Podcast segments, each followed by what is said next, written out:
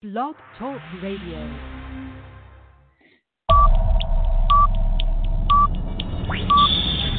Ten, nine,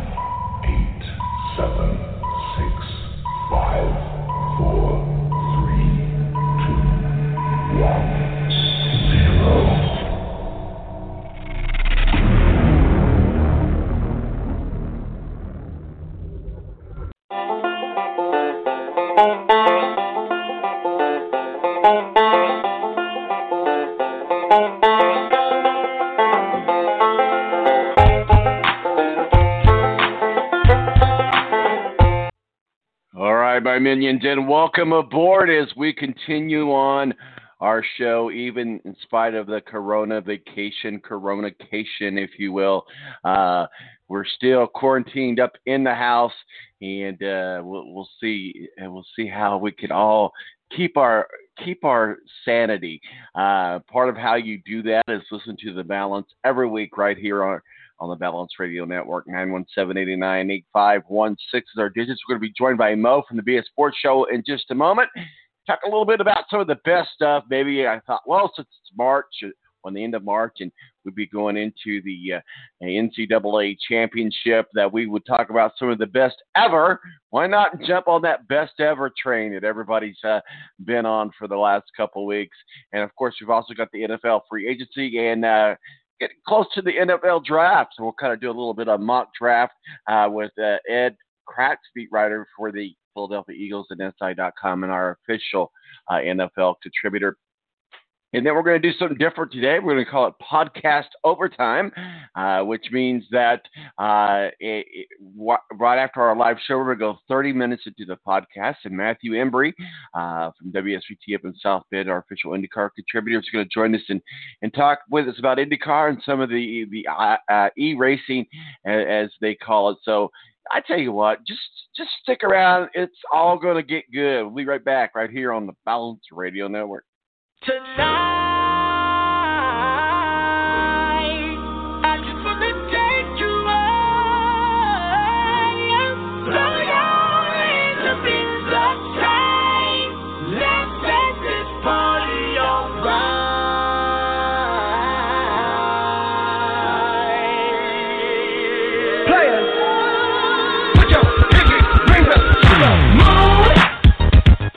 The Air National Guard is a reserve component of the United States Air Force and serves alongside active duty Air Force members in times of a national crisis.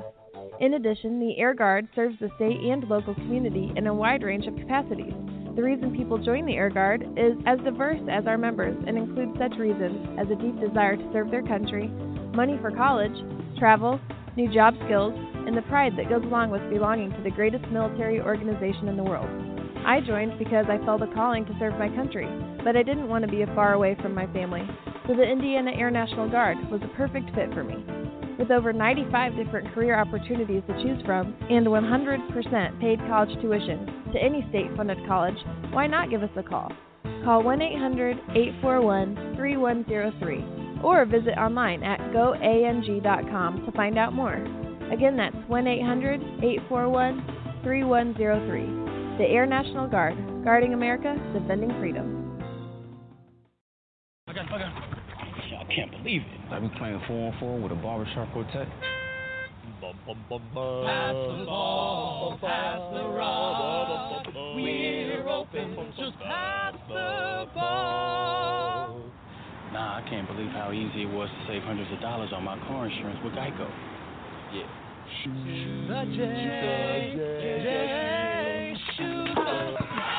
Believe it, Geico could save you 15% or more on car insurance. Morning face. You get it when you don't sleep well. This is what happened to Linda. Morning, guys. Good morning. Ah, what is that thing? It's me, Linda. Oh my god, it talks! Run! No, it's me, Linda from HR. It looks hungry! Save the children! Save them! Stay back! I've got mace! Ow, that went in my eye. Quit moving! It's called beauty sleep for a reason. And there's never been a better time to get some. Get 20% off IKEA salt and mattresses. IKEA, love your home.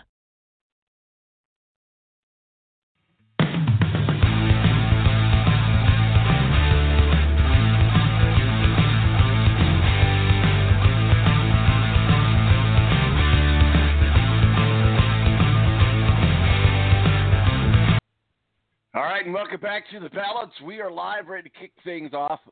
Uh, live from the home studios of the Balance uh, in the west suburb of Indianapolis. Joining us now is Mo for the BS Sports Show. Mo, how's this uh, coronation going for you? That's what we're calling it. That's the name that we have for it now. uh, well, it's long, very, very long. It has been long. I'm, you know, I'm, I'm pretty much an extrovert, but I, I enjoy being at home. But when I'm forced to be at home, it's like I'm clawing at the walls, man. Fortunately, the weather's been a, a little bit better, and I've got a pretty good backyard, so I can go out there with the hounds and and uh, enjoy some. Uh, I fired up the grill. I'm going to smoke a butt today, so not a blunt, but a butt. oh, nice. Yeah, you know. So we'll see what happens. I make some pulled pork out of it. Uh, some world famous pulled pork, by the way. You know. Everything I make is world famous, though. But uh, Mo, let, us get into to just you know I, I thought you know if this was in the real world and the way things would typically be in our world, we'd be getting uh, getting geared up for a national championship game in the NCAA March Madness, and so I thought I would just uh, you know, I, I gathered some notes and just, uh, you know, maybe you can add some too. But I thought we would just talk a little bit about the best of the best. Uh, jump on that train that is uh, seems to be uh, the most popular thing that's on on ESPN and all the sports places where they're playing the best stuff. So I thought we'd, we talk a little bit about the the best stuff. So why don't we we'll start with you, Mo. In your mind, in your memory, what's some of the best March Madness? It could be the Elite Eight, it could be the Final Four, it could be the national championship game. But what are some of the best uh, games that, that you have that comes to mind? Well, I mean, obviously, I think most people's number one is the shot Christian Laettner hit to uh, mm-hmm. to beat Kentucky. But uh, you know, I mean, for me personally, uh, watching Keith Smart hit that shot in '87 against Syracuse, Oh yeah. Uh, watching uh, watching Michigan uh, take down Seton Hall in '89 was good. Uh, watching the uh, Butler Bulldogs advance to the uh, championship game not once but twice. You know, watching those guys do that, and watching uh, uh, Gordon Hayward make almost a three-quarter length shot to uh, to win the championship for Butler in Indianapolis. So I mean that uh, you know, for obviously Homer reasons, uh, it is a pretty good one as well. Well, that Butler game is whether or not it's a homer game or not is always going to be uh, one of the top classics of all time. Uh, you know, I was thinking about back in 1990, Arkansas versus uh, Texas in the Elite Eight. You know, they called that uh, the the Texas star players. They nicknamed them the BMW. Lance Blanks and Travis Mays and Joey Wright. You know, they combined for 57 points, and and uh, the Longhorns uh, held Arkansas star Todd Day to 12 points. Uh, but Lee Mayberry dominated the Razorbacks with 18 points and seven assists, and, and Arkansas uh, went on to win that game 88 to 85. Big matchup there in 1990. Yeah, uh, you know that uh, it's hard to look back though and not think of those uh, great UNLV teams though of that era. You know, I think some of those uh, get overshadowed just because of how good Duke and, and UNLV were in the uh, early '90s. There are so many, uh, so many stars, NBA players that came off of both of those teams. That some of those teams like Texas and Arkansas from uh, from those years just get overlooked. We also think about uh, Marquette and Pitt, Sweet 16, 2003. Uh, I think what I remember most about this game, which preceded one round of of, uh, of Marquette and Dwyane Wade, that was when Dwyane Wade played for uh, Marquette um, and put up against Kentucky in in the uh, regional final. But it was uh, the Panthers. Uh, what was his name? Doritos, Donatos. Can't remember his last name.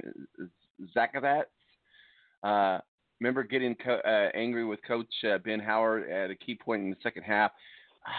I remember that game too. But anyway, Marquette went on to win that 77 to 74. And you look at the Marquette, that was kind of where uh, uh, our, our uh, ex IU coach, if you will, uh, cut, cut his teeth and learned his, got his name uh, there with the Marquette there, during the Dwyane uh, Wade days.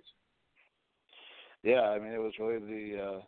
Probably the, the game that uh, made IU take a hard look at uh, at Tom Crean, and uh, you know we saw Dwyane Wade uh, go on to uh, win championships with the Miami Heat. And you know, uh, just a couple years later, him and Shaq in 2006 would be uh, NBA champions. So, uh, you know, Tom Crean had a, a nice gig at Marquette. Probably could have stayed forever, but decided to uh, take the uh, take the jump to IU and, and had some pretty decent success there. And he's now at Georgia, isn't he? Isn't that where Tom Crean is, he at now? He's he's he's at Georgia. Uh, you know, Georgia struggled a little uh, this year, but uh, you know, hey, everybody wound up uh, not making the tournament. So you know, it's hard to say that hey, he did a bad job because not one person made the tournament. So you know, hey, he's just like every other coach in the uh, in the country. This is very true. This is very true. Well, let's talk a little bit about the Big Ten. Uh, remember back in 2007, Ohio State versus uh, Tennessee in the Sweet 16 uh, w- with member Greg Oden. Remember Greg Oden struggling with uh, foul trouble. The Buckeyes' massive advantage inside. Uh, and talking about a home card of, of Greg Oden, uh, but they needed an extraordinary performance uh, from uh, Ron Lewis uh, and others, if you remember right. And Memphis survived Texas A&M during that whole bracket, if you will. But I think it was one of the the best uh, Sweet 16 games ever. Uh, Ohio State won that game 85 to 84. That was a buzzer beater. And that was one of the games that really propelled Mike Conley Jr. up people's draft boards. And you know, if you would have said back then, "Hey, Mike Conley Jr. is going to be the guy that's in the NBA longer and is a bigger star," people would have thought you were insane. But uh, you know, it turned out that uh, that he had the uh, longevity, longevity uh, uh, to be an NBA player, and now uh, you know uh, made a, a pretty darn good career for himself as one of the highest paid players in the league. So uh, it worked out well for Mike Conley Jr. Uh, from that Ohio State team. Um, I tell you what, going back going back to the 80s, if you will, back in 1989, you had Michigan versus North Carolina in 1989. Uh, I think other than that funeral, I I've really never seen a grown man cry, maybe except for myself when it comes to Colts games and what's going on right now. But uh, but uh, remember, Dean Smith was crying during the news conference at uh, to, uh, at the end of that game between Michigan and North Carolina, and, and Michigan won that game 92 to, to 87, I believe.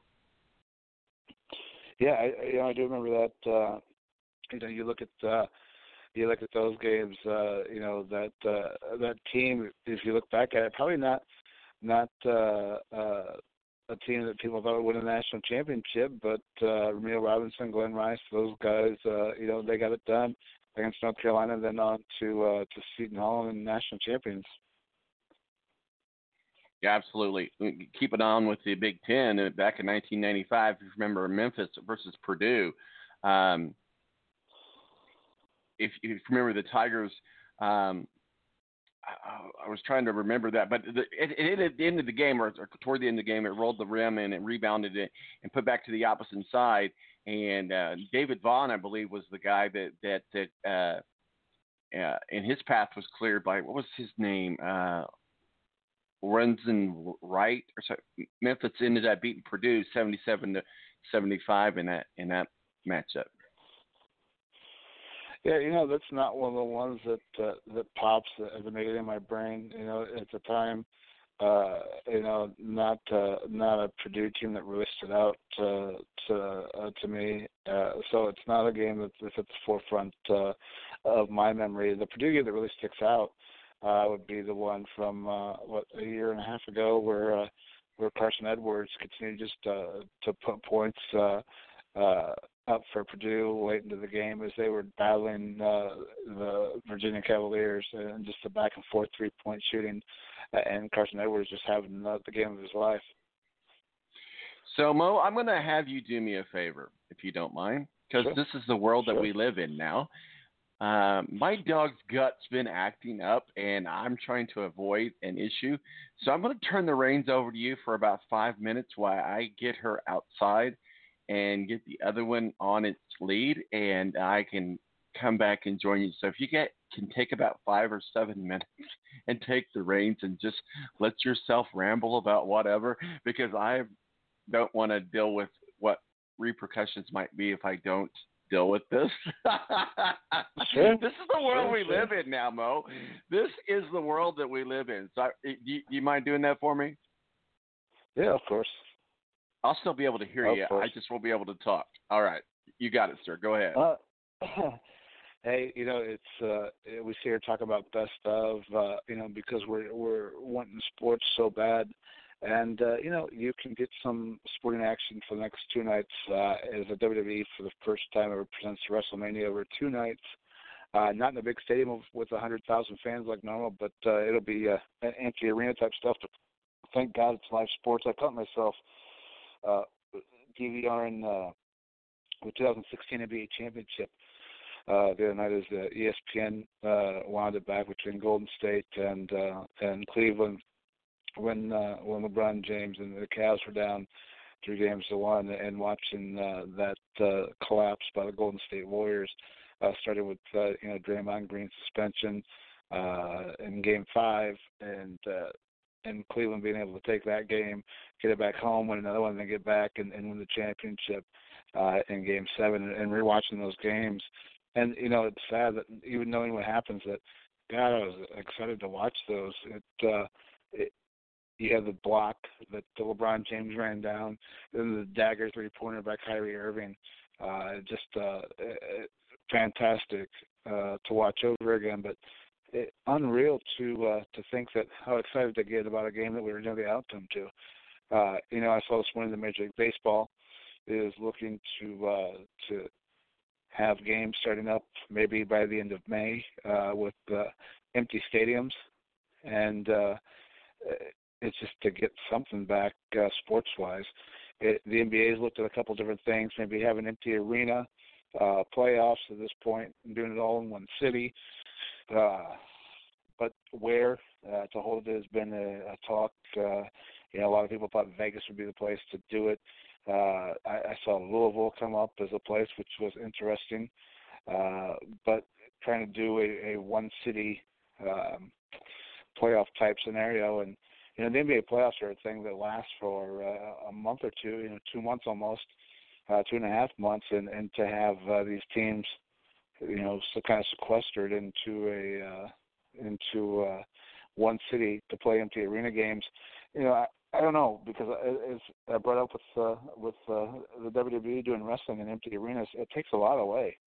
You know, thinking about sports being played in, in empty stadiums and empty arenas, uh, you, you forget and you don't really think about how much uh, the fans being a part of it, uh, how big that really is to sports. You know, we're just used to watching the players, you know, back and forth, making baskets, scoring touchdowns, uh, hitting home runs, what have you. But you know, we were uh, we were watching wrestling on SmackDown Fox last night, and no fans there. It, it changes everything. Can you imagine uh, the NBA Finals and crowning an NBA champion, the Cavite coming down with no fans there to cheer it on, or or watching uh, the Cubs continue to beat up on the Cardinals with uh, with no fans there to uh, to cheer it on. It, it, it's uh, a huge part of sports that we don't really think about in the moment.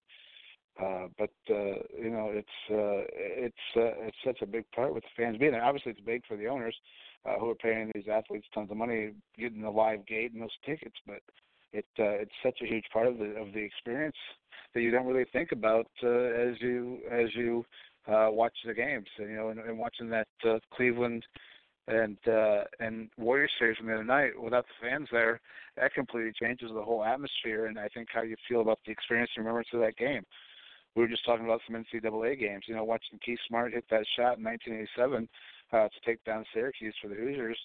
Uh, and that crowd is such a huge part of that. Uh, the same thing with uh, with those Butler teams and with that Christian Laettner shot over Kentucky.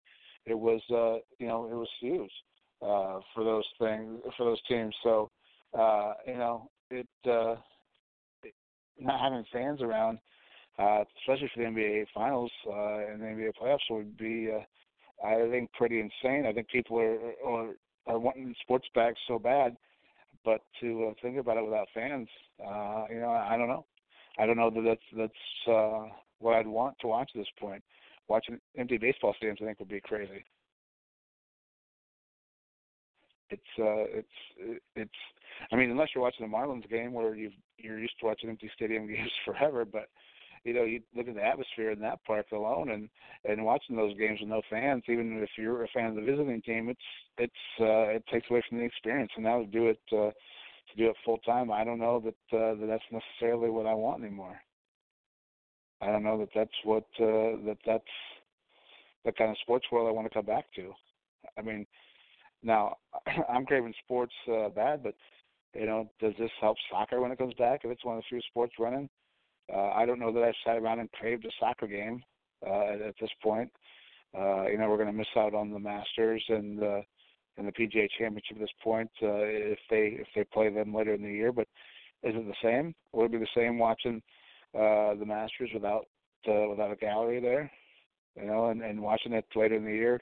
They've already postponed the Indianapolis 500, but will it really feel like the 500 or more like a uh, uh, you know an offshoot brickyard is when it's run later in August? So it's hard to really say. Uh, you know what uh, what the feeling's going to be like when sports returns. It, it could be a whole different landscape for a while, uh, and you know, and then are we going to forge into the NFL season? And is that going to be uh, an issue? Could you watch an NFL game with no fans?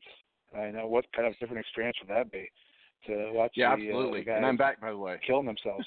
oh, thank goodness. hey man, I was listening to you. You're doing great. You get an award. It's not you my get, first you time. get a, a you get a I'll get you a, a leg lamp. Thank you. From Christmas. A major award. It'll be Fred Fragile from Italy. you know, I do appreciate you stepping in there. I I tell you what, I don't know what's going on with with this uh I have two dogs. This is the big one and when she leaves presents, they're big presents. And I noticed this morning earlier when I took her out, she was having gut problems without getting into all the gory details. And I see her by the door just panting and going in circles, and I'm thinking, oh, I better not push this but this envelope too far. No, mine mine mine did that yesterday so much I had to go get a steam cleaner. So no, I get it. Oh wow, yeah. So we were talking a little bit about some of the best of March Madness ever, and I, I really was just kind of just going off of memory. Uh, but if you if you if you think about some of the biggest games, uh, uh, I mean, maybe of all time, do we do we remember back in 1998? I know that's when we were both uh, a lot younger than we are now. But Kentucky versus Stanford in the national semi semifinal finals. Uh, Kentucky won that game 86 to 85. That was another big buzzer beater. Uh, who was on that Kentucky team? Was that Jamal Mashburn? Was that those guys? Uh, wasn't Jeff Sheppard was on that team? I know. Um, got a brain fart, man. This is what happens when you have to go by memory on everything. Yeah, I don't, I don't remember that game too much.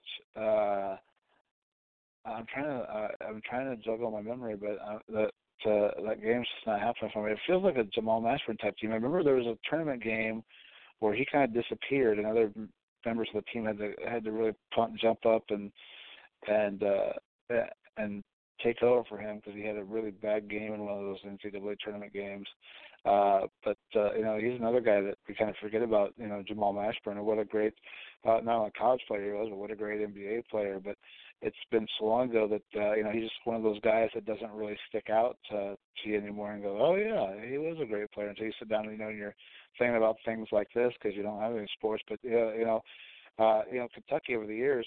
Uh, for a long time now, whether it was uh, uh, Rick Pitino as coach or John Calipari or even even Tubby Smith, I guess at times, uh, you know, they've continuously had uh, fantastic recruits and fantastic players, and you know, have always been at the forefront uh, for the last 25 years of the uh, of the NCAA championship and and the tournaments. You know, if you look back to that shot that uh, you know Christian Laettner hit against them, it was one of the biggest shots and probably the biggest shot in the NCAA tournament of all time. And again, it involves Kentucky and Duke.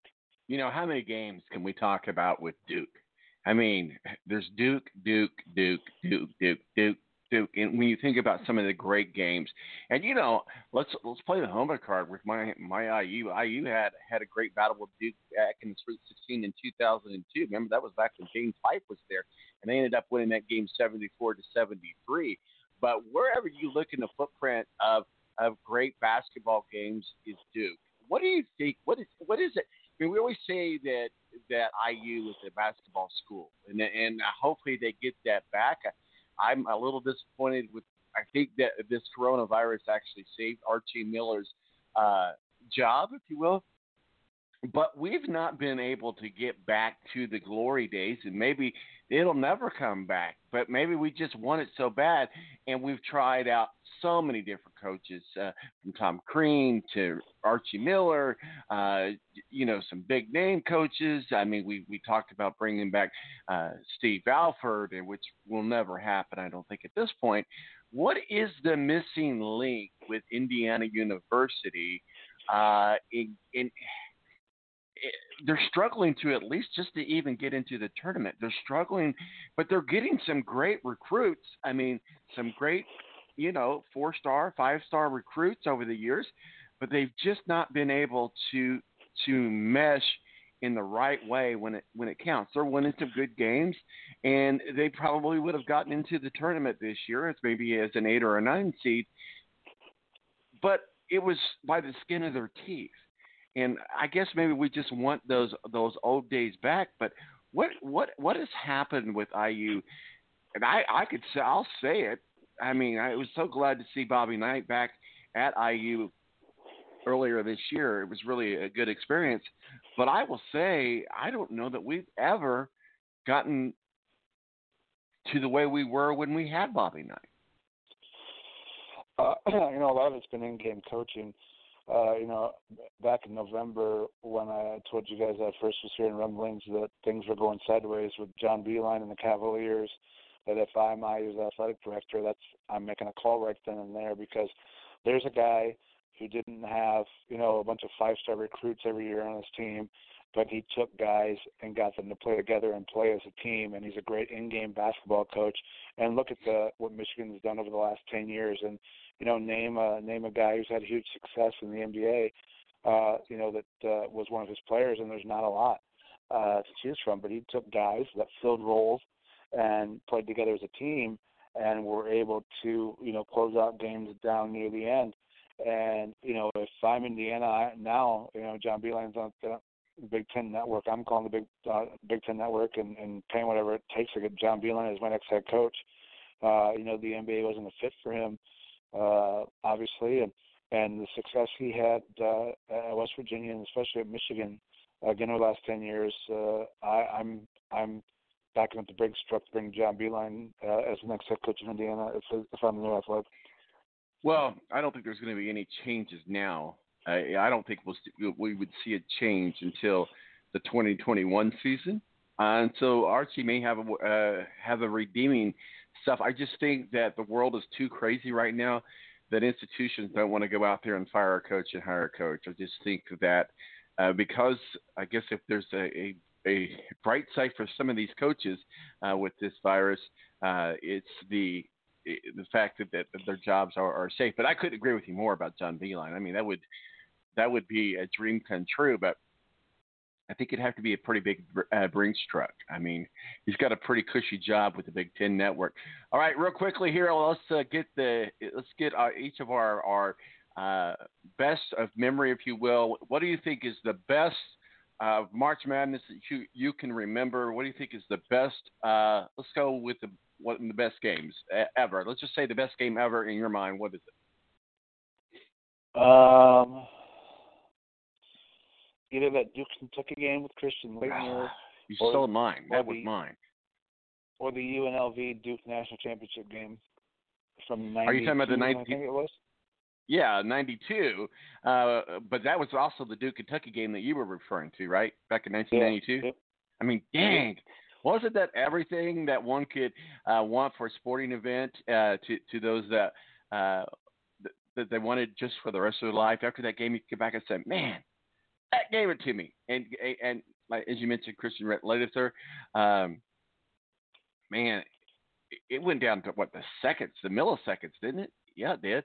And yeah, it was, um, yeah, it was that long baseball pass from uh, from Grant Hill, and and uh, he takes that shot and basically uh, you know kicks a Kentucky player uh, in the chest, and uh, hits that shot, and uh, people forever hated Christian. And that was the thing about that team, though, is that Duke was such a villainous team. They were the New England Patriots of college basketball at that point. You know, everybody hated them, uh, despised Christian Laettner, and uh, and he hits that shot on top of it, uh, you know, to really uh, vilify himself for his entire career.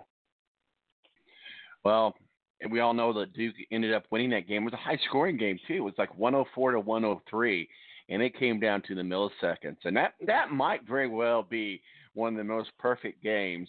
Uh, maybe it was too perfect, something uh, only we get to experience maybe once in our lifetime. Because that's when I was thinking about what was the best games ever. I go back to go back to that as well. And the the the other thing I remember about that uh, bracket is everything went to hell in a handbasket uh, because I had Kentucky to win it all, which I very rarely do because I hate Kentucky. Just saying, you know, as an IU fan, and as a Colts fan, you have to hate the Patriots. As a as an IU fan, you have to hate Purdue and Kentucky, I guess. yeah, I mean, you know, another good one that I liked a lot was uh, '85 when. Uh, Rollie Massimino and the Villanova Wildcats upset Georgetown, who were such huge favorites. I mean, you talk about uh, that's a game that nearly took Vegas uh, casinos down and sports books down at that point because Georgetown was favored so heavily.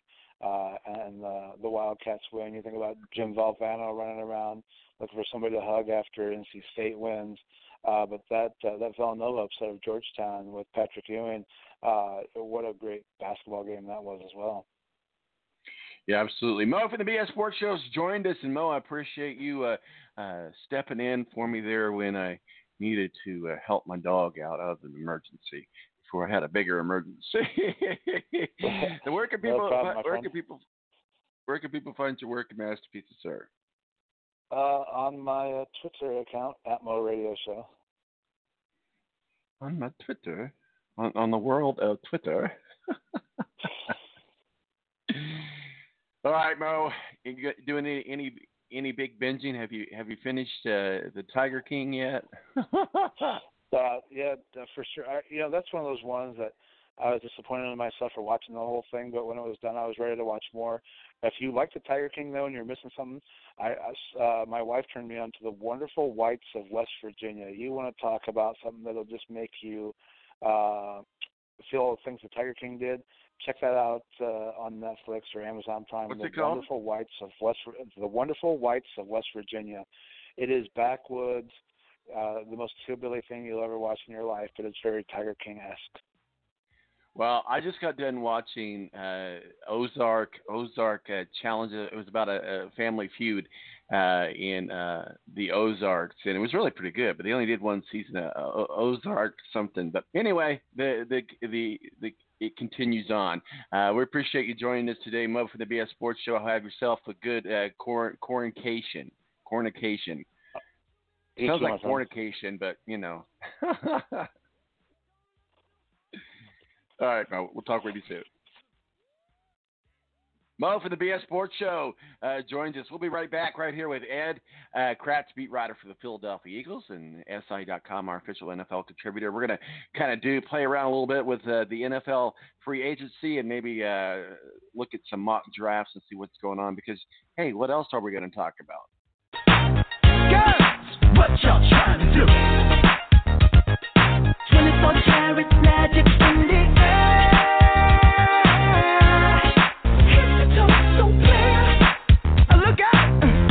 Hmm.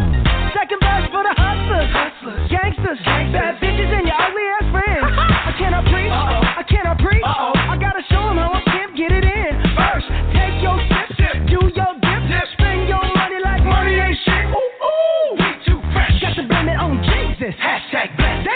For me. Uh. I'm a dangerous man with some money in my pocket. Keep up. The Air National Guard is a reserve component of the United States Air Force and serves alongside active duty Air Force members in times of a national crisis. In addition, the Air Guard serves the state and local community in a wide range of capacities. The reason people join the Air Guard is as diverse as our members and includes such reasons as a deep desire to serve their country, money for college, travel, new job skills, and the pride that goes along with belonging to the greatest military organization in the world. I joined because I felt a calling to serve my country, but I didn't want to be far away from my family, so the Indiana Air National Guard was a perfect fit for me. With over 95 different career opportunities to choose from and 100% paid college tuition to any state funded college, why not give us a call? Call 1 800 841 3103 or visit online at goang.com to find out more. Again, that's 1 800 841 3103. The Air National Guard, guarding America, defending freedom.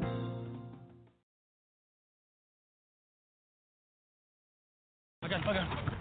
I can't believe it. I've been playing four on four with a barbershop quartet. Pass the ball, pass the rock. We're open, just pass the ball. Nah, I can't believe how easy it was to save hundreds of dollars on my car insurance with Geico. Yeah. The J, J, shoot Believe it, Geico could save you 15% or more on car insurance. Morning face. You get it when you don't sleep well. This is what happened to Linda. Morning, guys. Good morning. Ah, what is that thing? It's me, Linda. Oh my God, it talks! Run! No, it's me, Linda from HR. It looks hungry! Save the children! Save them! Stay back! I've got mace! Ow, that went in my eye. Quit moving! It's called beauty sleep for a reason. And there's never been a better time to get some. Get 20% off IKEA Sultan mattresses. IKEA, love your home.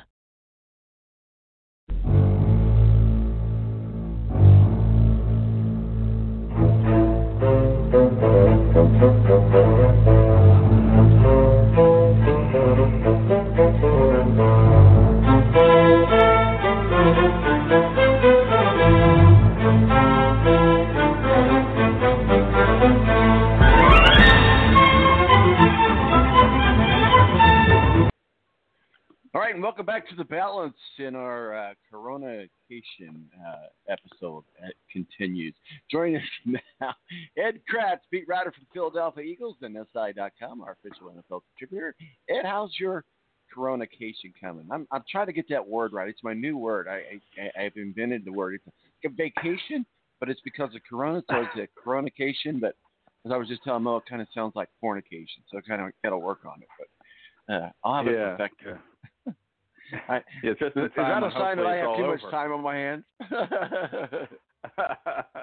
well, knowing, knowing you, Tom, you'll have it figured out just in time for when this whole thing's over. That's right. So have it have it all ready to go.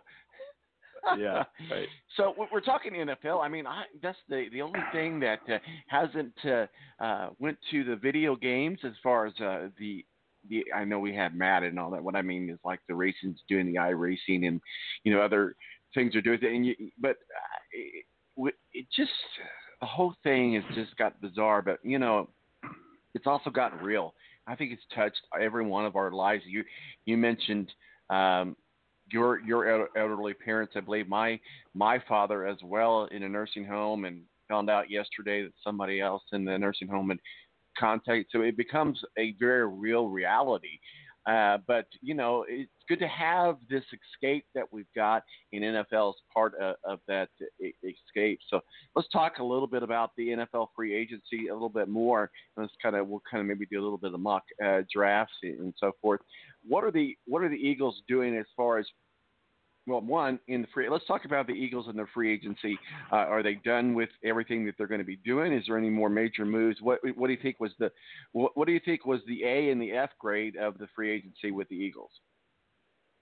Uh, I, you know, I don't think they're necessarily done. Um, you know, there's still players out there that you know could interest them. Uh, you know, LeSean McCoy uh, is someone whose name has come up. He's still a free agent, and you know, when you talk about the Eagles, you look back to you know 2017.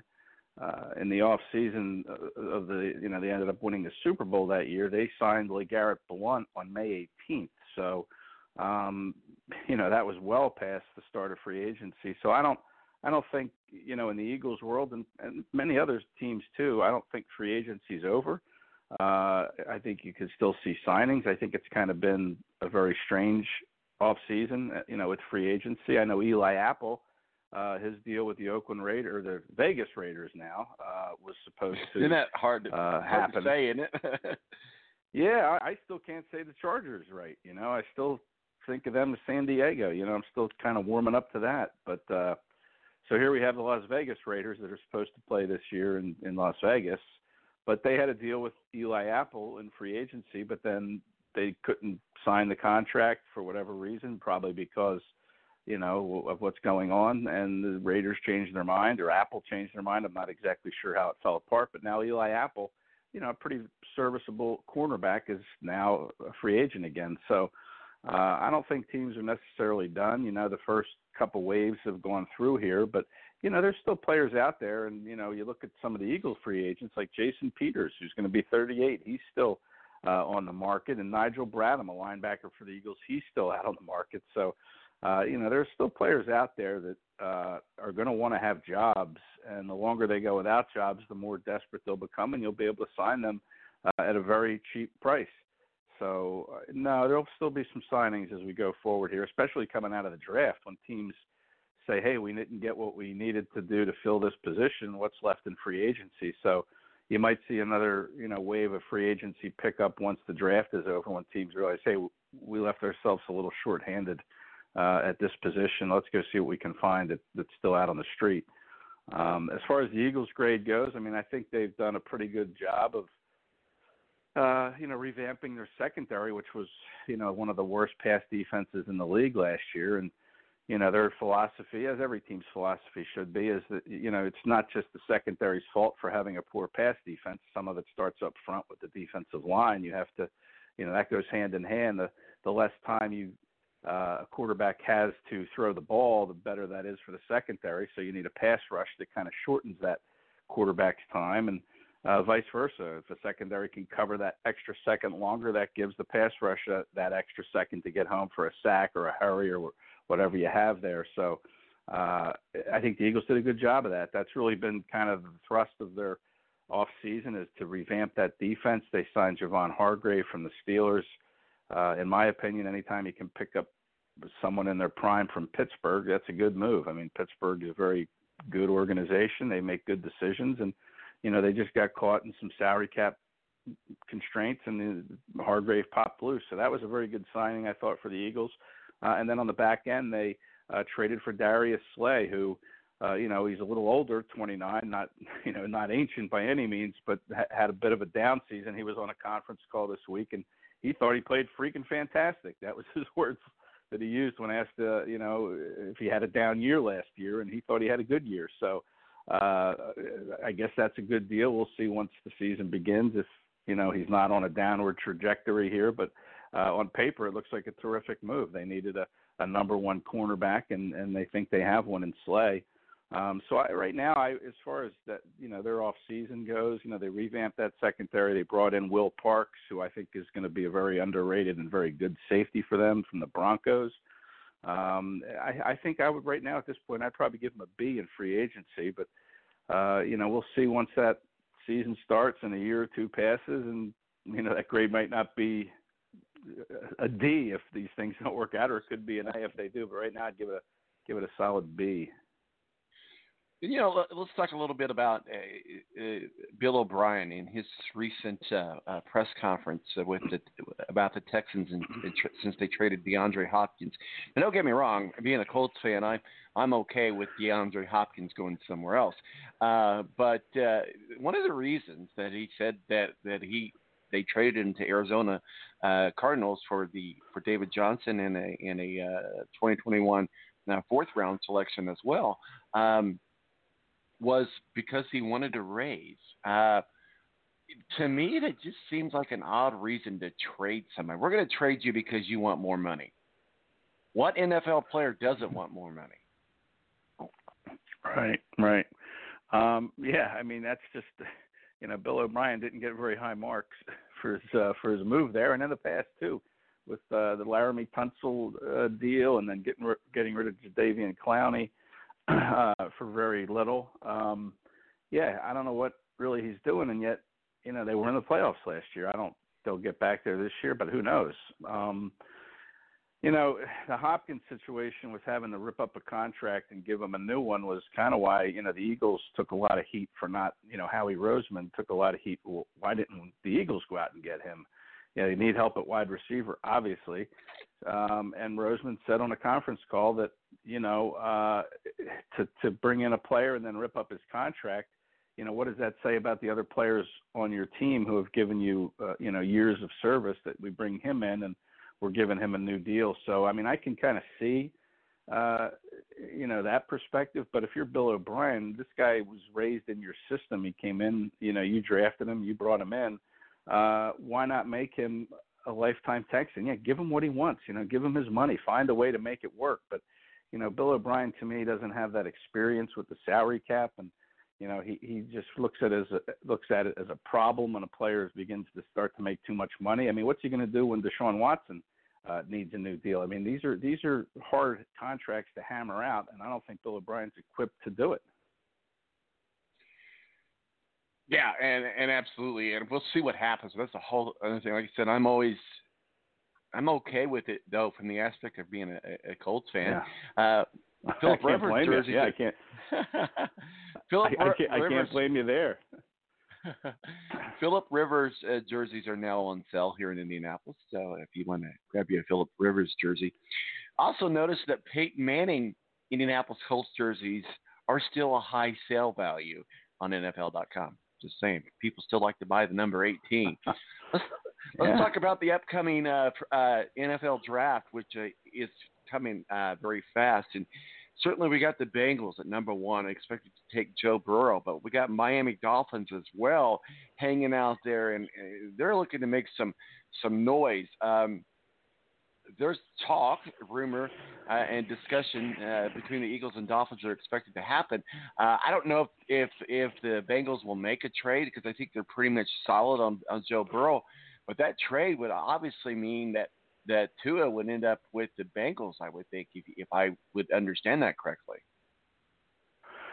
Well, I would think if they make that trade, that's what they would be counting on is Tua, uh, because you figure the Dolphins would take uh, Burrow, right, if they moved up to number one, or would they take Justin Herbert? I mean, I, you know, can you rule out Justin Herbert here? You know, he seems to be gaining some traction, as quarterbacks always do. You know, a couple weeks out before the draft. Um, but you know, who knows who they would take at number one if the Dolphins were able to move up and grab that uh, that. Um, but yeah, I would think that the, the Bengals would make the trade, knowing that hey, we're going to have one of those two that are going to sit, be sitting there for us, or one of the three, I should say. It'll be Burrow, Herbert, or Tua. Um, but yeah, I mean, I I could see that, and you know, if you're the Bengals, that might be a nice savvy move to make. You you grab a couple extra picks on, you know, to add to a roster that really does need help, and you still get your quarterback of the future, uh, in whoever it would be of those three quarterbacks. So you know, I could I could see that happen, and I know you know I know last year was kind of a disappointment in terms of you know trades in the first round. Usually we see a little bit more activity in the first round, um, but you know this draft, you know, with the way you know the country is right now and uh, the way things are, you, you just don't know how things are going to play out um, because teams are playing it a little closer to the vest.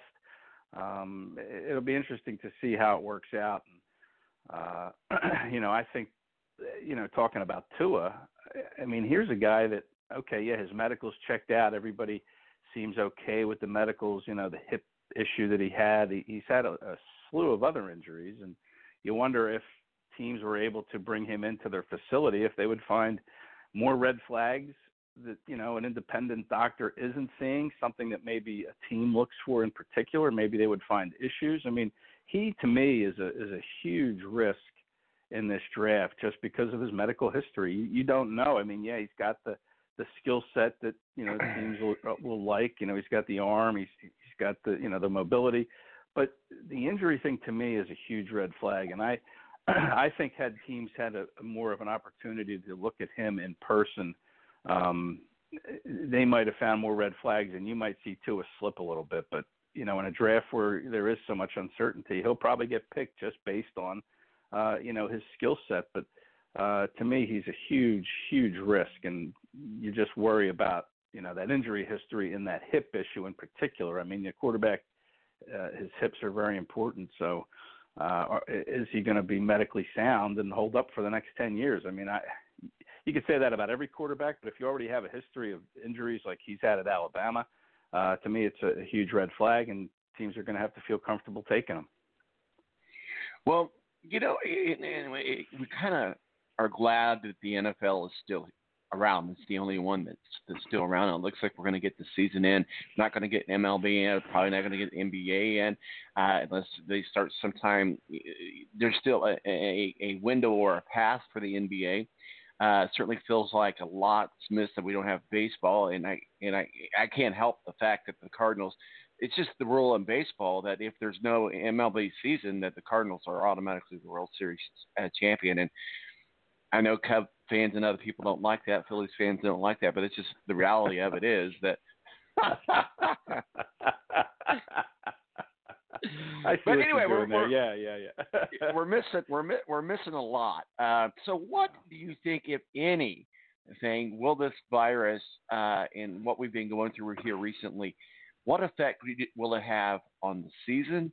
What effect will it have on on the draft and how how because uh, we when this draft happens, we're still in the in a time of uncertainty. So, a lot of of this draft is is just believing that their season isn't going to be the next to be chopped. And and I know I saw your tweet where uh, the president's going to uh, have a call with all the different uh, commissioners of all the different leagues, but because uh, this is a huge economic impact as well to the nation uh, if the NFL was to, and, and you got to look at the TV contracts and because they they're only required to pay the games they air if they can't air any games. So that's a huge uh, blow economically uh, to the team. So there, a lot of these teams are taking big risk on drafts.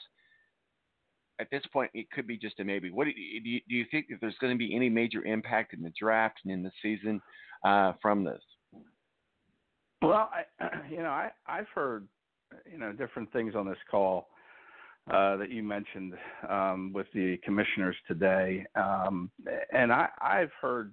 You know, I don't know how real this is, but as far as Major League Baseball goes, I I've heard that there's a proposal now out there that uh, they're going to want to open up their camps in Florida and Arizona.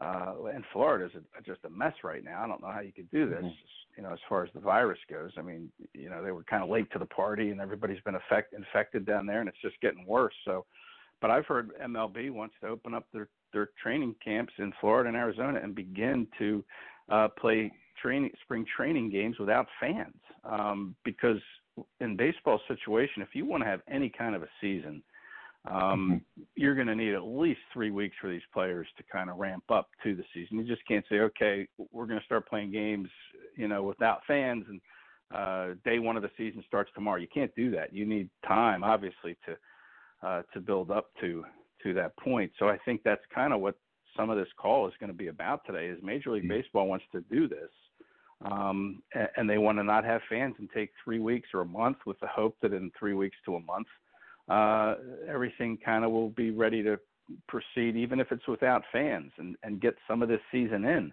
Um, but we'll see. I mean, that's just kind of what I've I've heard. Um, I don't know, you know, how, how true that is. I haven't confirmed it with anyone, but um, I've been told that. So uh, we'll see. You know, we'll see how that goes. And, and as far as the NFL draft goes, um, you know, I think where you're going to see the impact, and I think this has kind of been talked about a lot already, is is later in the draft, uh, where teams have kind of done their homework on players that you know are you know your third day picks, fourth, fifth, sixth, seventh round. are they going to kind of fall through the cracks? Some of these players, or a team's not going to be as accurate in their assessment of players because there's just not enough volume of work on some of these late day, you know, late round draft picks uh, and especially the undrafted guys. You know, like usually you see players and, and Rodney McLeod, you know, the Eagles safety was on a conference call on Friday and uh, he was asked about that. He was an undrafted free agent coming out of Virginia, and he's had a great, very good career. You know, he's won a Super Bowl. He's 30 years old now. He's been in the league for, uh, you know, eight years. Uh, but he was an undrafted kid, and he and he was asked about it, and he said a lot of these guys, without those pro days, he said at his pro day, a lot of teams came in to see other players, and he was just kind of working as a cornerback and a safety uh, and playing defense against some receivers and a quarterback. And uh, he did well enough that teams showed an interest and started talking to him and started looking at his tape. So, you know, through that pro day, he generated interest. That there's not there are no pro days anymore. So, you know, your your your athlete who might deserve a chance in the NFL uh, is not going to get that chance, or it's going to be harder for him to get the attention of an NFL team. So that's where I think it impacts the draft. Is you know some of the later rounds, uh, they're not going to really understand some a lot of the players, and uh, their board will be limited, and just because of the players they've seen or players they've studied the limited film on. You know, guys that come from Division two schools, like the safety Kyle Dugger from Lenoir-Rhyne, who you know he's the D two kid. Uh, you know, how much tape is there? And it's tape against guys that are inferior competition. So you're not going to be able to see him uh, in a in a workout. You're not going to bring him into your facility and put him through any kind of workout or you know mental challenges that teams usually give uh, on these visits. So it's going to impact impact the draft the deeper, you know, the further the draft goes in sat on Saturday, the third day, uh, and then the undrafted free agents. Some of them make make an impact. You know, the Eagles had Corey Clement, the running back from Wisconsin, who went undrafted. They signed him uh, in the undrafted period, and he, he ends up having a great Super Bowl and helps the team win a Super Bowl. So, I mean, you know, these are players that could slip through the cracks, or the process for them could be more difficult to get, you know, get into a camp. We're talking with Ed Kracz, beat writer for the Philadelphia Eagles uh, SI.com and our official NFL contributor. Well, let's just run through a little mock draft as we know it now. We, as we talked a little bit earlier, that there might be some conversations between Miami and uh, Cincinnati, with Cincinnati with the hopes of picking up uh, Tua. Uh, but I still got to believe that Joe Burrow is the perfect match there uh, for uh, the Bengals. I mean, he's he's an Ohio guy. Uh, everybody loves him down there. He would be a great fit. So I'm gonna go with uh, number one, Joe Burrow, uh, to the Bengals. right now, I think that's just how it stays. What are your thoughts? Yeah, I, I would agree. I mean, it's interesting because the Bengals still have Andy Dalton. You know, I know they look to trade it to try to trade him. You know, he's not going to be happy sitting on the bench. Uh, so that's a situation that arises. And you know, when you talk about quarterbacks, Tom, just real quick, you still have Cam Newton out there as a free agent, and Jameis Winston, which to me is a huge surprise. You know, heading into the draft, these guys may not have jobs. So a team that doesn't get their quarterback, or maybe the team that we think is going to mm-hmm. take a quarterback, doesn't take a quarterback because they say, you know, we'll just go sign Cam, or we'll try and sign Jameis, and you know, hope that he can cut down on those interceptions. So uh, as it stands, though, I think the Bengals will take Burrow. Well, certainly, I think one of the most talented uh, players uh, in the NFL draft uh, is uh, uh, uh, Chase Young, and we look for the, the Redskins to pick him up in the number two pick. Yeah, see here here again. I mean, Ron Rivera with the Redskins now, he's made some moves. I I think they might surprise and go for a quarterback. I think I could see them taking Tua uh, at number two, and hmm. I, I don't think they're really sold on Haskins, the kid they took last year before Ron Rivera came in and the new regime came in. So I, I think they're going to surprise. I think they're going to take a quarterback, and uh, we've seen it before. Quarterbacks go one, two in the draft. Sometimes it works out, you know. Sometimes it doesn't. We saw it with Mariota and uh, Winston, and we saw it with um, Goff and Wentz, and I think we'll see it again. I really think it's going to be Burrow and Tua go one, two here. So you know, we look at uh, uh, Darius Slay going to Philadelphia and leaving the Eagles. That leaves them a, a big hole in the quarterback uh, position. So you would you would think they would look at uh, Jeff Akota, Akotaya, however you say his last name, uh, again from Ohio State as well, uh, going into the draft as a junior. Yeah, I mean, but I, you know, they signed Marcus Trufant. I think it's or Desmond Trufant um, uh, in free agency. That was the they signed him, and the day later they traded Slay. So I think you know maybe they're happy there. And if Redskins don't go with Chase Young, I think the Lions will. So I'll say Chase Young to the Lions at three. Well, we got time for about one more pick because we talked about in the number five pick, we'll we'll stick with two there with Miami. But uh, Isaiah Simmons, uh, offensive linebacker, uh, junior out of Clemson, uh, goes to the Giants in the number four pick.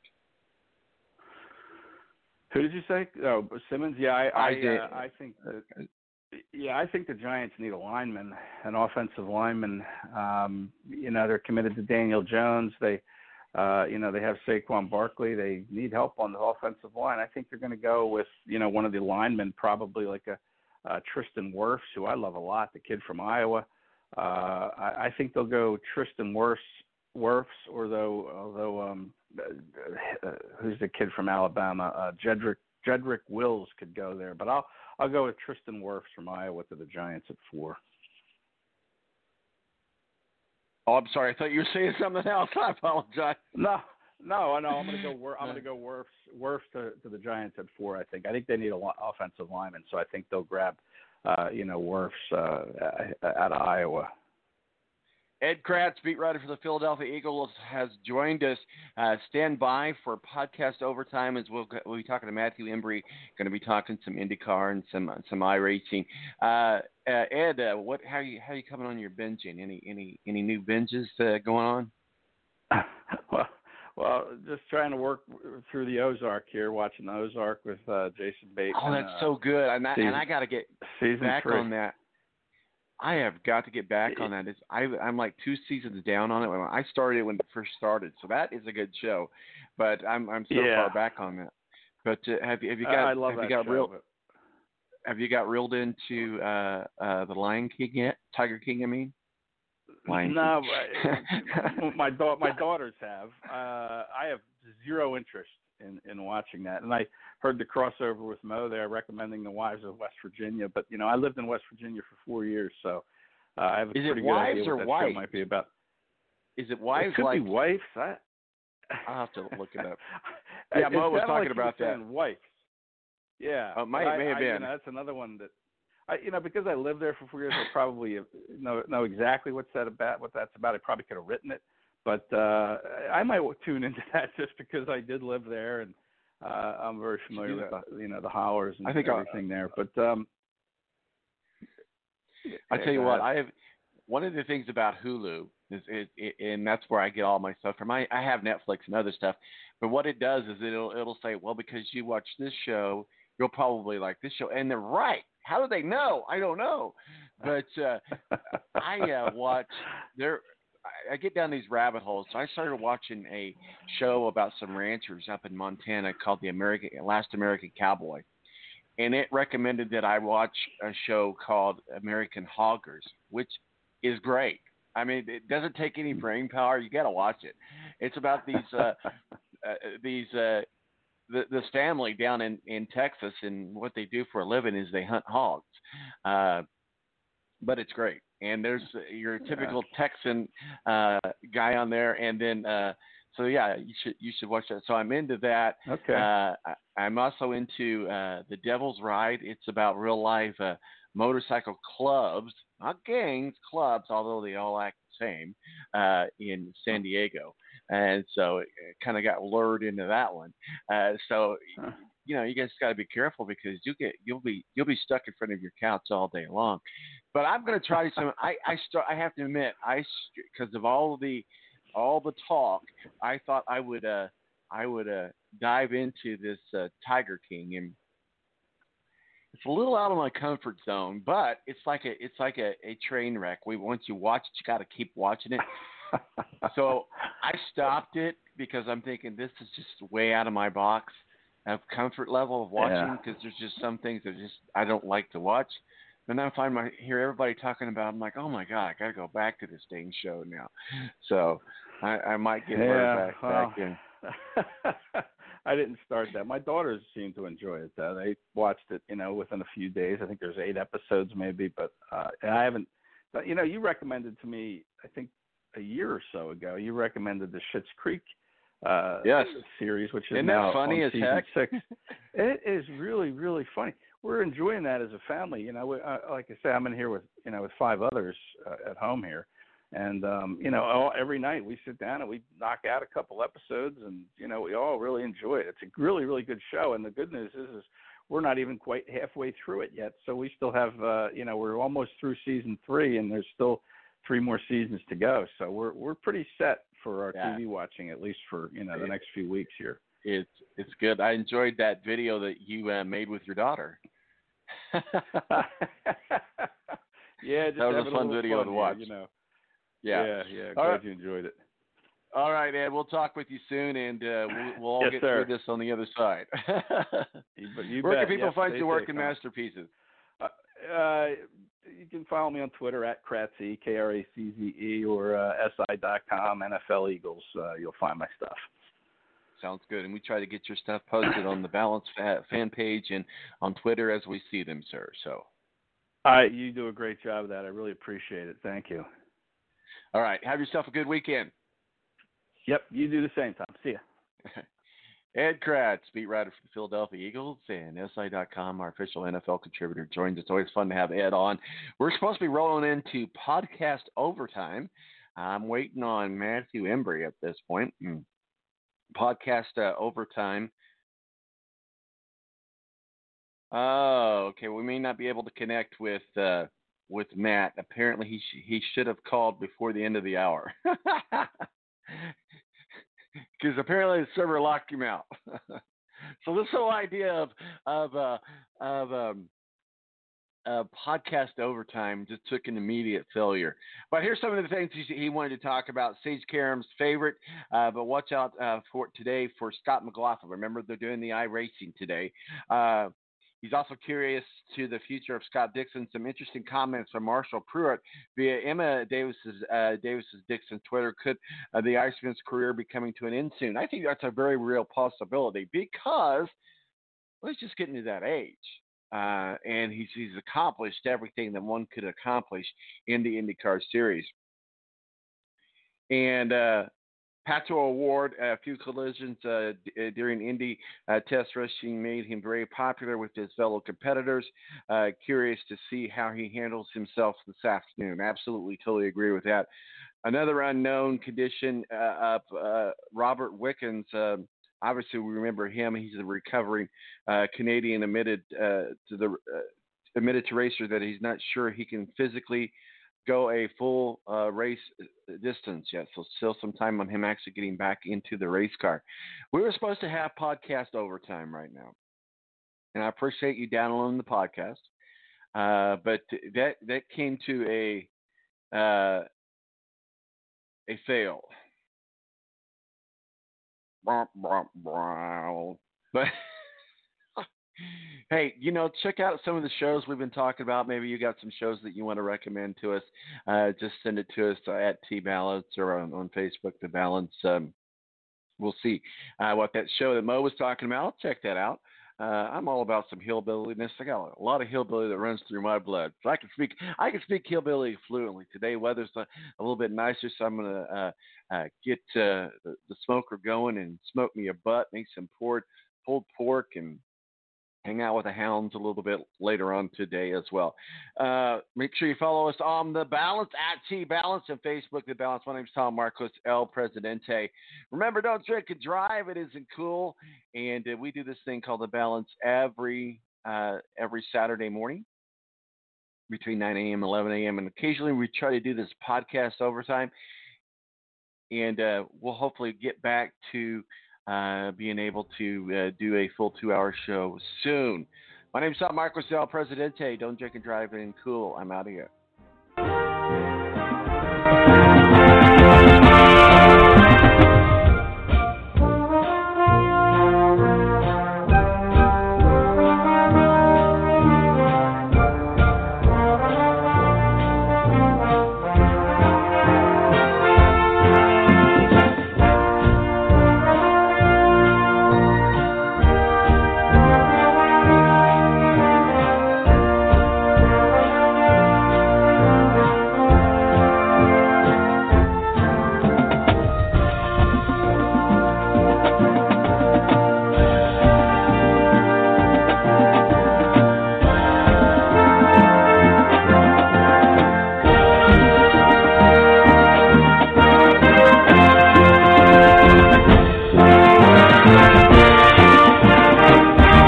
Join us next week for The Balance. In the meantime, check us out on Twitter, T Balance, or Facebook, The Balance, or online at www.thebalanceonline.com.